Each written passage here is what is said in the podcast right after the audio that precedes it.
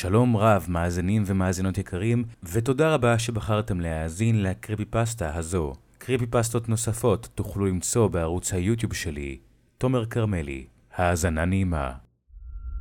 אי פעם ראיתם אותו? את הילד הקטן שנמצא ממש בזווית העין שלכם. עבורי, הוא תמיד היה שם. אפילו מאז שהייתי ילד בעצמי. הוא תמיד שם. ממש, ממש בקצה זווית הראייה. אולי זו הייתה הסיבה שמעולם לא שאלתי את עצמי, עד ממש לאחרונה. העובדה שהייתי מודע לקיומו, עד לנקודה מסוימת, אבל אני לא בטוח לגבי למה מעולם לא הרגשתי את הצורך לדבר איתו. במיוחד לאור העובדה שזה היה נראה כאילו הוא רצה להגיד משהו, או שככה זה הרגיש לפחות. יכול להיות שכשהייתי ילד, אולי הייתי פשוט ביישן מדי, ולא היה לי ממש אכפת לדבר עם אחרים, גם אם אני יכולתי לעזור לזה. ככל שחלפו השנים, יצאתי קצת מהבועה שלי, אבל אני עדיין הרגשתי שונה וביישן ליד אנשים חדשים. לא יצאתי מגדרי כדי להתחיל שיחה עם מישהו שאני קרוב אליו.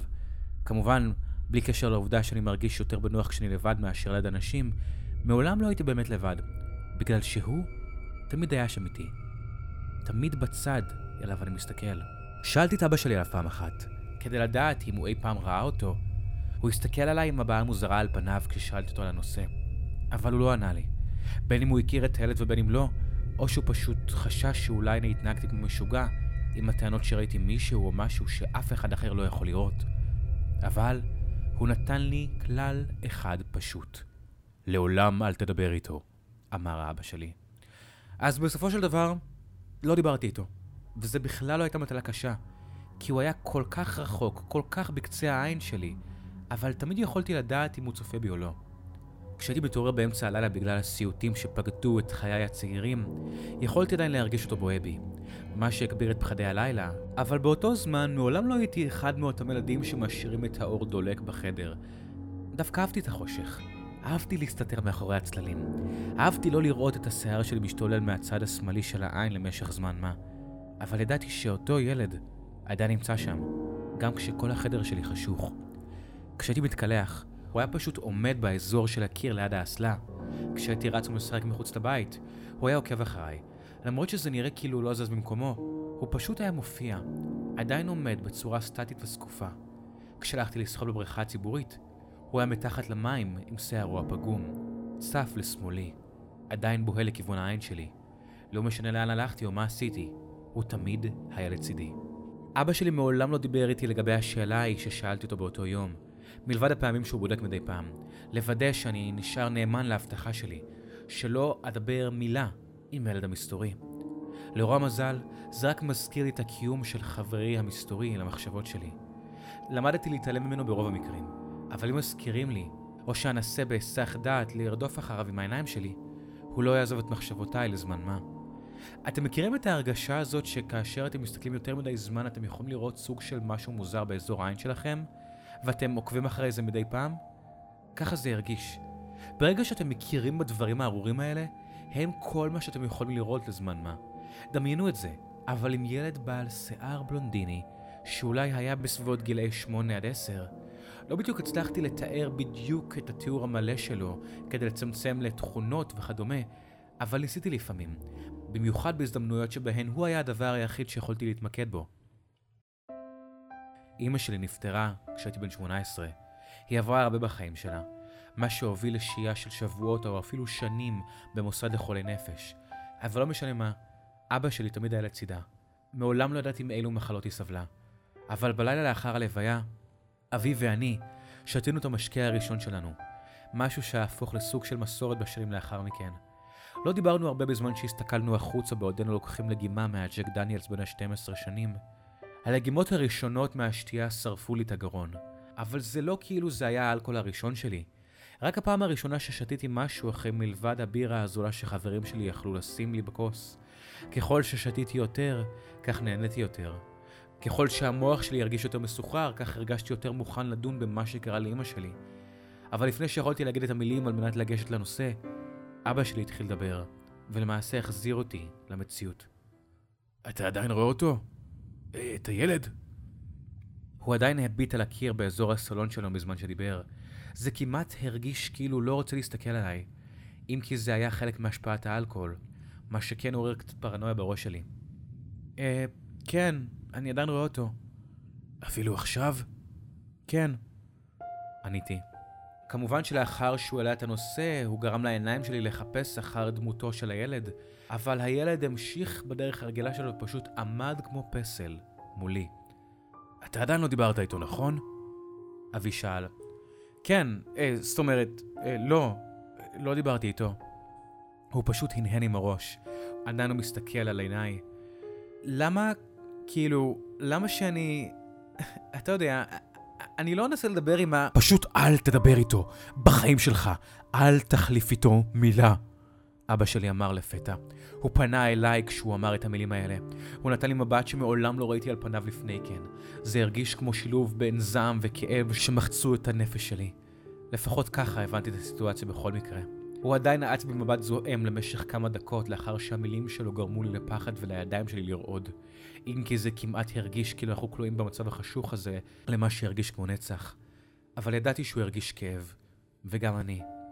חזרנו מלקבור את אימא שלי, את אשתו. אימא שלי הייתה כמעט כמו כוכבת אורחת בזיכרון. היא הייתה כמו קמע שיעלה על המסך לכמה רגעים. היא הייתה נשארת לפרק או שניים ואז נעלמת לעונה או שלוש. אבל אני לא יכול לומר שאי פעם הכרתי אותה כל כך טוב. היא בילתה כל כך הרבה זמן מאחורי קירות בתי החולים, בין אם זה מתקן רפואי או פסיכולוגי, זה היה תלוי ביום, לפחות ככה זה הרגיש. אין ספק שאחת מהמחלות הגופניות האלו היו הסיבה שהחליטה לשים קץ לחייה. אבל ידעתי מעט מאוד על הבעיות האלה שהעמיסו על נפשה. אני לא יכול לתאר שזה יזעזע אתכם בזמן שאתם שומעים את זה, אבל זו הייתה האמת על הנפש שלה. לפתע, אבא שלי הניח את כוס האלכוהול על הרצפה. גם היא ראתה אותו, הוא אמר, ושוב הסתכל לעבר החלון. זה לא בדיוק זעזע אותי, אבל זה פשוט הטריד. אבל בכל זאת, זה כן מעורר במוחי שורה של שאלות רציונליות ולגמרי לא רציונליות, ושאלה שבאמת שיגעה אותי. האם היא דיברה איתו? שאלתי את השאלה הזאת את אבי. הוא החזיר עם הנון ראוש קצר ועדין. בקושי הצלחתי להבין את המצב. המנורה הבודדת הייתה הדבר היחיד שהאיר את החדר בזמן שלגענו מהכוסות שלנו, אבל עדיין היה מספיק אור כדי שאוכל לראות את הילד. זה היה נראה כאילו הוא התקרב קצת יותר לעברי. זה... זה היה כאילו הוא עמד ממש מול הכיסא שבו אבא שלי ישב.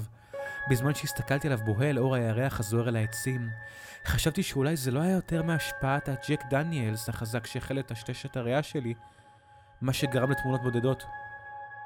פשוט אל תדבר איתו. אני... אני לא... לא... לא הייתי... Uh, מה? לא הצלחתי לסיים את השאלה כי הרגשתי שכבר קיבלתי תשובה. הייתי בטוח שמה שלא יהיה, איכשהו הילד הזה גרם לאימא שלי להיכנס לעולם של טירוף, שהשאיר אותה אטומה בחדר מרופד במשך חודשים בכל פעם, למרות שהפחיד אותי לדמיין באיזו דרך הוא השיג את זה. לצערי, בסופו של דבר אמצא את התשובות בעצמי. אבל עד היום, הלוואי והקשבתי לאבא שלי לגבי הנושא הזה. שש שנים בערך לאחר שאמא שלי נפטרה, רק לפני שבועיים, כמה החלטות רעות, יחד עם בחורה ששברה לי את הלב, השאירו אותי במצב של רחמים עצמיים. החיים לא הפכו לרעים במיוחד או משהו, פשוט עניין של ממש, אבל זה הספיק כדי להשאיר אותי במצב עצבני לכמה שבועות. העבודה שלי הייתה דווקא די בסדר, והייתי גר בבית די נחמד יחסית לרווק בשנות ה-20 לחייו. אבל אתם יודעים איך זה. דברים יכולים להיות נהדרים, אבל כמה דברים קטנים יכולים להפיל אותי לדיכאון. בסוף אותו השבוע, היה לי כמה ימי חופש, ותכננתי פשוט לשבת בבית, למרות שלא היה לי ספק שאני פשוט אשן כל היום.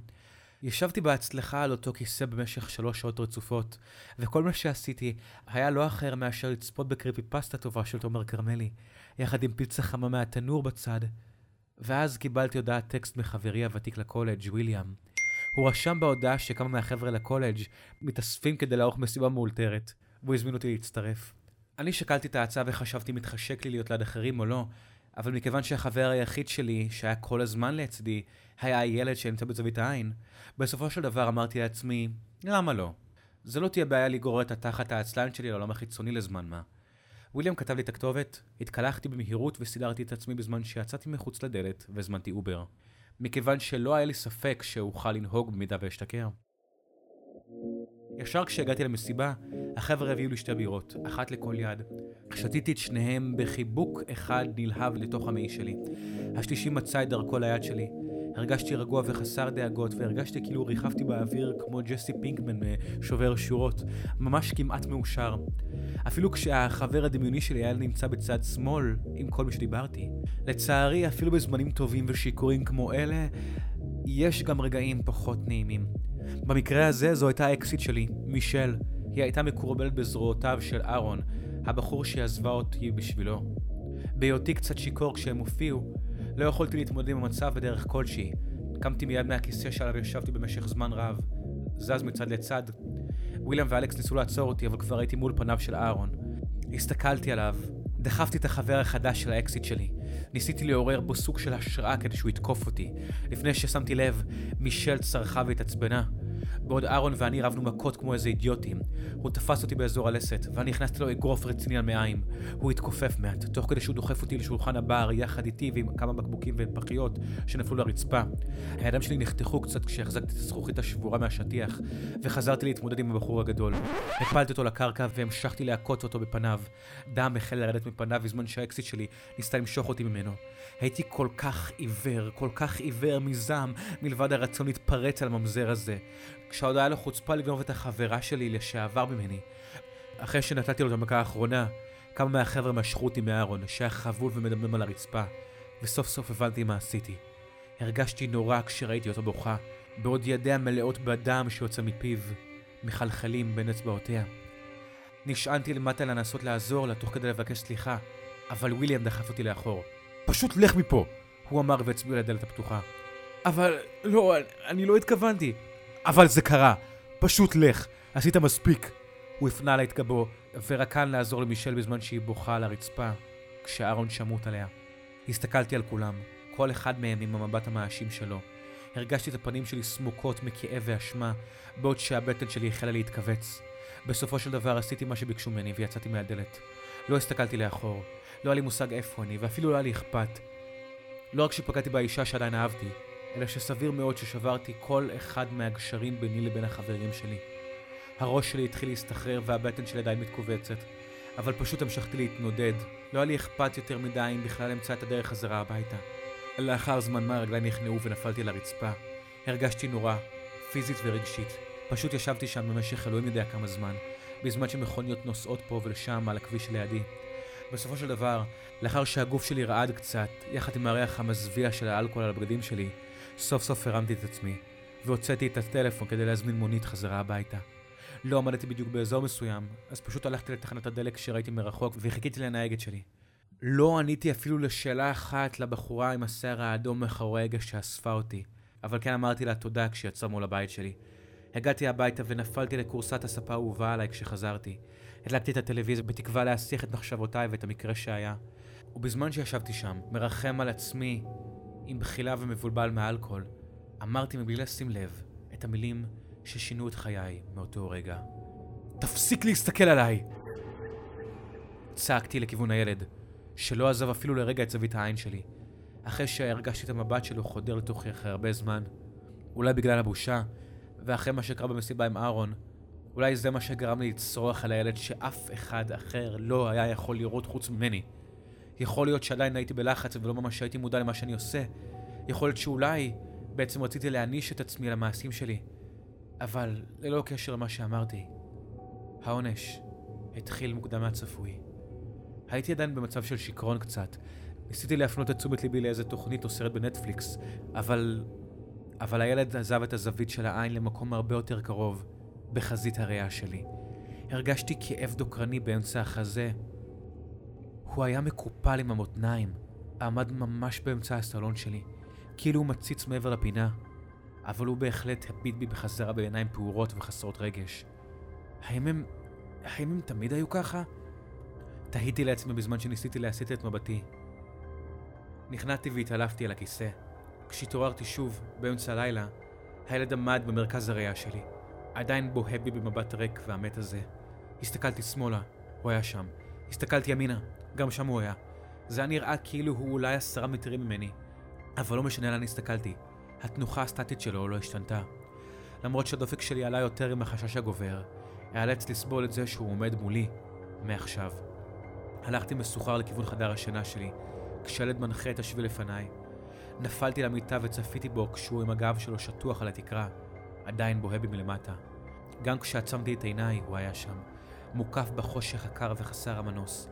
למזלי הרב, עדיין הייתי מותש פיזית ונפשית, ונרדמתי. אבל ידעתי שהוא יחכה לי שאתעורר. התגלגלתי מצד אחד לצד אחר של המיטה שלי במשך הלילה, ואז כשהתעוררתי מהשינה, זה היה נראה כאילו מרחף מעל האדמה. הרגשתי מתוח בכל הגוף כשיצאתי מהמיטה. עקבתי אחרי הילד המטריד לכיוון החדר האמבטיה שלי. המקלחת לא הייתה גדולה בשום אופן, אבל זה היה נראה כאילו הוא מוטבע בזמן ששטפתי את עצמי. הוא עמד על הקיר השמאלי בזמן שהתנגבתי, וצף על הרצפה מולי כשחזרתי לחדר השינה שלי כדי להתלבש. אפילו כשלקחתי את הטלפון שלי כדי להתקשר לאבא שלי, הוא הציץ עליי מאחורי הטלפון. רציתי להתקשר לאבא שלי, אבל פשוט לא יכולתי. לא הייתי מוכן להודות לו שעשיתי את הדבר היחיד שהוא הזהיר אותי מפניו. ניסיתי לשכנע את עצמי שאני יכול לחיות עם זה. התרגלתי למעשה שהוא נמצא בזווית העין שלי, ויכולתי להתרגל גם לתפקיד החדש שלו. ממש ניסיתי לשכנע את עצמי להאמין בזה, למרות שהלב שלי המשיך לפעום בקצב הרבה יותר מהר מהרגיל. ככל שהיום המשיך, המוח שלי השתגע מהבלאגן שעשיתי בלילה הקודם, וגם יחד עם הילד שלא יכולתי לברוח ממנו. עדיין יכולתי לראות שובר שורות בטלוויזיה כשהילד עמד בצד, אבל הוא לא בדיוק התרחק מספיק כדי שיקבל צפייה מלאה. אבל הפעם הוא עמד קרוב מדי, קרוב מכדי שאוכל לראות את כל המסך. אז כן, ראיתי עכשיו רק חלק מהטלוויזיה, אבל יכולתי להתמודד עם זה. יש אנשים שמתמודדים עם מצבים הרבה יותר גרועים ממחלות סופניות, אבל אני... אני יכול להתמודד עם זה. אותו היום הצטיין במצב רגיל, כשהילד כבר היה דבוק לאזור התקרה, אבל הבוקר היה קצת שונה. כששכבתי על הצד, הוא בהה בי עם עיניים פקוחות לרווחה ואפילו לא מצמץ. ואז הילד התחיל לזוז. התיישבתי זקוף, לא יכולתי להסיט את מבטי ממנו, ותאמינו לי שניסיתי. ראשו התהפך כשהוא התקרב אליי. ניסיתי לסגת ממנו, אבל זה רק גרם לזה להיראות כאילו נכנסתי כיוון העין מהר יותר. כל שריר בגוף שלי נמתח כשהסתכלתי עליו סוגר את הפער בינינו, כשהוא צועד צעד צעד, אבל לא שמעתי אותם. הם היו איטיים בהרבה מהלב הדוהר שלי. הוא עצר במרחק של כחמישה מטרים ממני, אבל הוא לא עמד במקום יותר. הוא התנודד מצד לצד, בזמן שהידיים והזרועות שלו מלטפות אותי רחב כמו שרשרות משתלשלות. אפילו הרגשתי את הראש שלי עוקב אחריו כשהוא מתנדנד בחוסר מעש, משמאל לימין, מימין לשמאל, מרותק לתמונה המטרידה. בעוד הדופק בליבי הרגיש כאילו הוא עומד להתפוצץ. עכשיו, כשהוא היה קרוב יותר, יכולתי לראות שהאור שלו היה שקוף, חושף ורידים שחורים ורקמות שריר מתחת לפני השטח. מעולם לא הקדשתי תשומת לב רב ללבושו לפני כן, אבל עכשיו, כשהוא היה חלק הרבה יותר משמעותי בכיוון שדה הריאה שלי, ראיתי שהוא לא לבוש כמו מישהו מהתקופה של היום. הוא לבש חולצה לבנה עם שרוולים קצרים, עם אפוד ומכנסיים קצרים בדוגמת חליפה. הגרביים האפורים שלו הגיעו בערך עד הברכיים, וירדו לנעליים חומות ולבושות למראה. כל בגדיו נראו כמו שכבות של אבק ופיח, אבל אורו החיוור והשקוף נראה נקי בצורה חריגה בניגוד לכך. אפילו השיער בלונדיני הקצר והמטולטל שלו היה נראה נקי, אם כי מעט מבולגן. למרות שעכשיו זה היה קצת יותר מסובך לראות מסביב לילד, ניסיתי להמשיך את היום שלי כמו שהיה היום הקודם. אבל הוא היה מולי בכל צעד שעשיתי. ולמרות שהוא עדיין לא הסך את דעתי לחלוטין מהשנאה העצמית שלי, הוא בטוח חזר למחשבות ההרסניות שלי.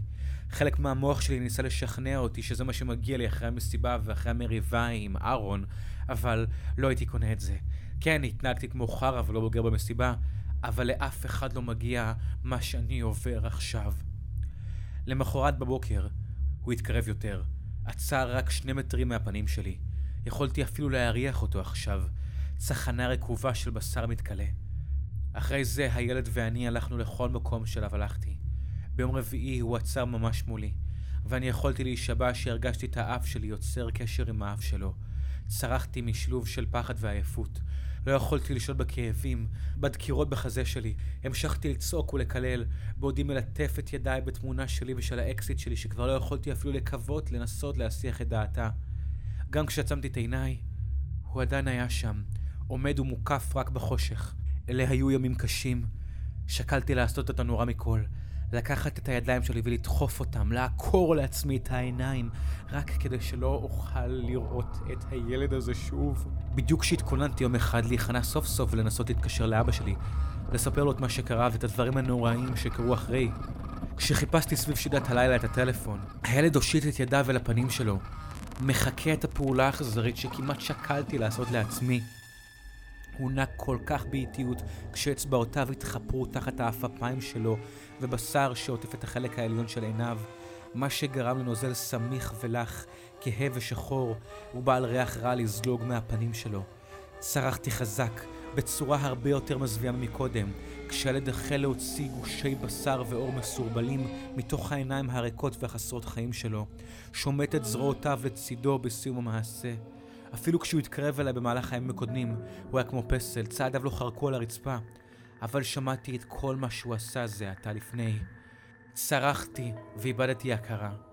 כשקמתי, הפצעים הפעורים והכואבים מהמקומות שבו היו עיני הילד היו נראה הרבה פחות טריים כשהפפיים שלי פתחו. לבסוף הצלחתי להתקשר לאבא שלי, וזו לא הייתה משימה קלה. ביקשתי ממנו שיבוא לקחת אותי, והסיע אותי חזרה לבית בו גדלתי יחד עם אמי ואיתו. בחזרה לזמנים הרבה יותר פשוטים. הוא הכניס אותי לתוך הבית והושיב אותי לספה שלו. לפני שהביא לי כוס מאותו וויסקי שחלקנו מדי פעם, למרבה המזל, הצלחתי לסמוך על זיכרון השרירים שלי שיביא את הכוס הזכוכית אל שפתיי. הרי לא יכולתי לראות יותר כלום מלבד הילד שמולי. לאחר שנתתי למשקה להקל מעט על ראשי, אבא שלי שיתף אותי בסיפור כיצד הילד הזה הביא את אשתו, אמא שלי, אל עולם של טירוף. משהו שכנראה הייתי צריך לצפות ממנו לפני הרבה זמן. היא הייתה מבוגרת ממך בכמה שנים כשהיא דיברה איתו. קולו נשמע עייף כשדיבר, אם כי לא יכולתי לדעת איזו הבעת פנים הייתה עליו, שכן הוא היה מוסתר מאחורי העיניים החלולות של הילד, שהיה בדיוק מול העיניים שלי, מכסה כמעט כל חלל. היא ראתה אותו כל חייה, בדיוק כמוך. לא ידעתי מה הניע אותה לשבור את השתיקה ביניהם, אבל זה קרה די מהר מיד אחרי זה. היינו כבר נשואים שנים לפני כן, ושמעתי אותה מדברת עליו מדי פעם, איך הוא פשוט עמד בפינה, מאז שהיא הייתה ילדה קטנה. היא אפילו דיברה על כך עם הפסיכולוג שהייתה צעירה, אבל הוא לא לקח אותה ברצינות. הוא פשוט החליט שהייתה ילדת מלאה דמיון. יכולתי לשמוע את קולו רועד בזמן שהוא דיבר. לעתים קרובות הוא היה מגחגך בגרונו, כאילו כדי להסתיר את דבריו, או להימנע מהדמעות שיכבשו את עיניו בעוד רגע. יכול להיות שהוא פשוט ניסה להירגע כי זה מחזיר אותו לעבר. עד כמה שיכולתי לראות, הוויסקי עזר לי לשמור על מידה מסוימת של קור רוח. אבל עדיין הלב שלי דהר מהמילים שלו. אחרי כמה שבועות, הילד היה כל מה שיכלה לראות, ונאלצתי לקחת אותו לבית החולים. הם שמרו עליה למשך כמה חודשים, אבל הצלחתי לבקר אותה ברוב הימים. אתה אפילו לא היית בן שנה עדיין, אז כנראה שאתה לא זוכר את הפעם הראשונה. בכנות, רוב הזיכרונות מאמא שלי היו במהלך הביקורים במתקן הזה או מתקן אחר. כשהייתי די צעיר, לא הקדשתי לזה הרבה מחשבה, פשוט הנחתי שזה היה נורמלי, או לפחות לא רחוק מזה. היא תמיד נראתה כל כך שמחה לראות אותי, אבל עכשיו, כשאני באמת חושב על זה, היא רק לעיתים רחוקות באמת הביטה ישר בי. היא הייתה פונה עליה כשדיברנו, אבל העיניים שלנו נפגשו רק מדי פעם. עכשיו, אני מבין למה. לזמן מה, הם מצאו כמה תרופות שעזרו לה קצת.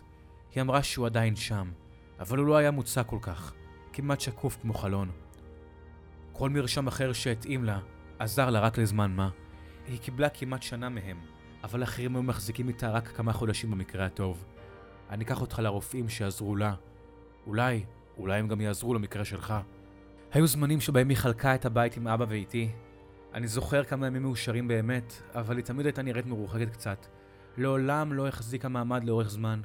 היא תמיד הייתה צריכה לחזור לבית החולים ההוא במוקדם או במאוחר, ואבא שלי היה אבוד יותר בכל פעם שהיה צריך לקחת אותה לשם. מעולם לא סיפרתי לך איך היא מתה. הרגשתי את היד שלו על הכתף שלי, והובלתי את היד שלי לגעת בשלו. היד שלו ממש רעדה, אבל אולי זה פשוט לא היה יותר מאשר רעידות מהגוף שלי וכמה עיוותים. היא סיפרה לי איך המצבים איתה החמירו בהדרגה, אבל אני לא יכול להגיד שהאמנתי לה, או שבאמת הבנתי בהתחלה. לפעמים תהיתי אם דברים היו יכולים להסתדר אחרת אם... רק בפעם האחרונה שהיא באמת הגיעה הביתה, הייתי צריך להקשיב. בסופו של דבר זה היה רק יום אחד, ואפילו לא סיפרתי לך את זה, כי בילית את סוף השבוע עם כמה חברים. היא הייתה כל כך שמחה בהתחלה בבית. היא שוב הייתה עצמה, אתה יודע?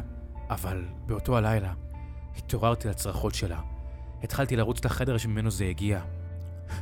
היא, היא לקחה מספריים ופאקינג דקרה את עצמה בעיניים, במחשבה שהיא סוף סוף תוכל לברוח ממנו, שהיא לא תוכל לראות אותו יותר.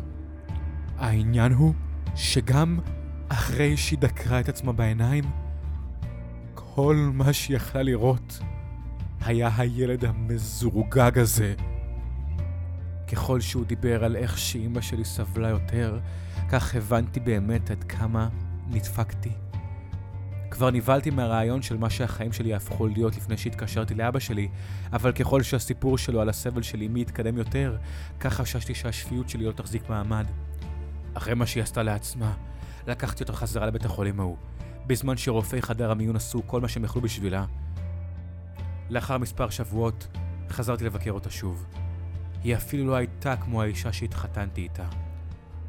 היא ישבה שם בחדר המרופד ההוא. עיניה היפות מכוסות. פחדתי לראות מה יש מתחת לתחפושת. מה שיגיע אחרי זה. אני לא יודע אם הילד כעס בגלל מה שהיא עשתה, או שזה היה רק השלב הבא, אבל הוא... הוא התחיל לפגוע בה. הרגשתי את הלב שלי נעצר. הלוואי והייתי מקשיב לאזהרה שלו מלכתחילה, אבל מעולם לא יכולתי לדמיין שהילד הזה יכול לגרום לכאב פיזי, אם בכלל דבר אחר. הוא...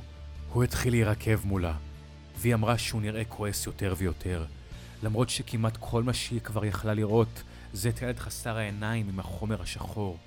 ומאז, היא לא יכלה לדעת מה קרה אחר כך. עד שהיא חשה את הכאב, היא אמרה שזה פשוט הרגיש כמו אגרופים בהתחלה. החזקתי את עצמי מלא להקיע על הספה של אבא שלי, מכיוון שהרגשתי עוד יותר בחילה כשלמדתי על העתיד המפחיד שכנראה עומד לפניי, וגם לדעת מה עבר על אימא שלי באותם כל השנים האלה. איכשהו אני לא מאמין שהוא פגע בה בגלל מה שהיא עשתה לעצמה.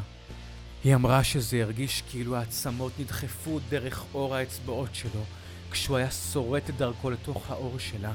היו לו פצעים וחבולות צהובות בכל הגוף, אבל הרופאים היו בטוחים שהיא עשתה זאת לעצמה. הם אפילו ניסו לחקור אותה לכיסא כדי שלא תפגע בעצמה יותר, אבל הם עדיין מצאו אותה מדממת עד הבוקר.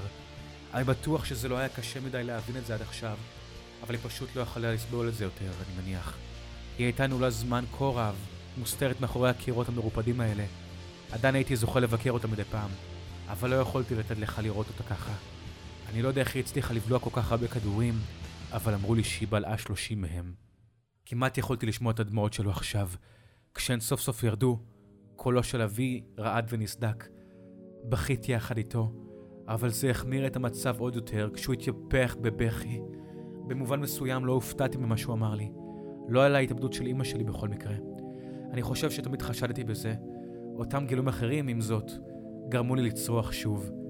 לפי מה שהוא אמר, יכול להיות שיחלפו שנים עד שאני אגיע לסוף שלי, אבל עדיין כאב לי לשמוע כמה היא סבלה. כמו גם עם הידיעה שזה הגורל שלי. דיברנו ובכינו עוד קצת לפני שהמשקיע השאיר אותי מנומנם שוב. אבא שלי הוביל אותי לחדר השינה הישן שלי. נפלתי למיטת הילדות שלי, מאפשר לחושך לעטוף את דמותו של הילד שריחף ממש מעבר לקצה האף שלי. עדיין יכולתי לארח את הסירחון שלו, אבל כבר התחלתי להתרגל אליו. כן, זה היה נורא, אבל עדיין לא בלתי נסבל. לפחות עכשיו. בימים שלאחר מכן, אבא שלי לקח אותי לראות את הרופא הישן של אמא שלי. ובכן, אחד מהם בכל מקרה. לאור הניסיון שלו עם אמא שלי, הוא נתן לי מרשם לתרופה שנקראת קלוזופין. זה כנראה סוג של תרופה אנטי-פסיכוטית, אבל הוא אמר שזה יעיל במיוחד עם הסימפטומים שהיו לאמא שלי. זה לקח כמה מנות, אבל תוך שבוע הריח נרגע, ובדיוק כמו שאבא שלי אמר, הילד נעשה שקוף. כן, הוא עדיין שם. אני עדיין רואה אותו, את החורים החלולים והבשרניים האלה בכל שנייה של כל יום. אבל אני גם יכול לראות את העולם מאחוריו עכשיו. זה לא מושלם, ואני בטוח שזה לא יחזיק מעמד, אבל אני אנסה לקחת אותם, עד שלא אוכל יותר. אני עדיין מפחד לפעמים, אבל הכל קצת יותר נסבל לעת עתה. אני לא יודע מה זה היה, אני לא יודע מה זה, למה אמא ואני כולנו הם זה, וגם מי לעזאזל הילד הזה. אבל אני יכול רק לקוות שיש דרך להתחמק מהגורל של אמא שלי. אין לי דרך לדעת אם יש לי סיכוי לברוח. אבל אני צריך להבין מי זה הילד הזה, ולמה הוא מתכוון להעניש את המשפחה שלי. אם יש דרך לצאת מזה, היא צריכה להיות מוסתרת מאחורי הזהות של הילד. אבי אמר שהוא יעזור לי לחפש תשובות, למרות שהוא ניסה לחקור את העניין במהלך השנים שאימא שלי הייתה חיה בגיהנום הזה. אבל אני חייב לנסות. אולי לעולם לא אמצא את האמת מאחורי זה, אבל אם אצטרך, אחלוק כל מה שאמצא. אם זה קרה לנו, ייתכן מאוד שזה יכול לקרות גם לאחרים. אם מישהו יקשיב עד לנקודה הזו, אני לא יודע מי אתם.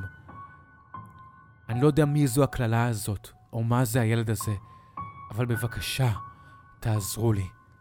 זה רק עניין של זמן עד שהילד יחזור להיות מולי, שיפסיק להיות שקוף, ושהעולם שאני כל כך מחכה לחזור אליו, ייעלם ממני לתמיד. אני לא יודע אם יש לי את הכוח שהיה לאימא שלי. אני בספק אם אשרוד לאורך זמן כשהתרופות יפסיקו לפעול. אפילו עכשיו, בעוד שסביר להניח שהדברים נסבלים כפי שעשויים להיות שוב, אני מרגיש את השפיות שלי יורדת לטמיון. ובבקשה מכם, אם יום אחד מופיע לכם בזווית העין אותו ילד קטן, בבקשה, בבקשה, בבקשה, אל תעשו את הטעות שאני עשיתי. לעולם, אבל לעולם, אל תדברו אליו.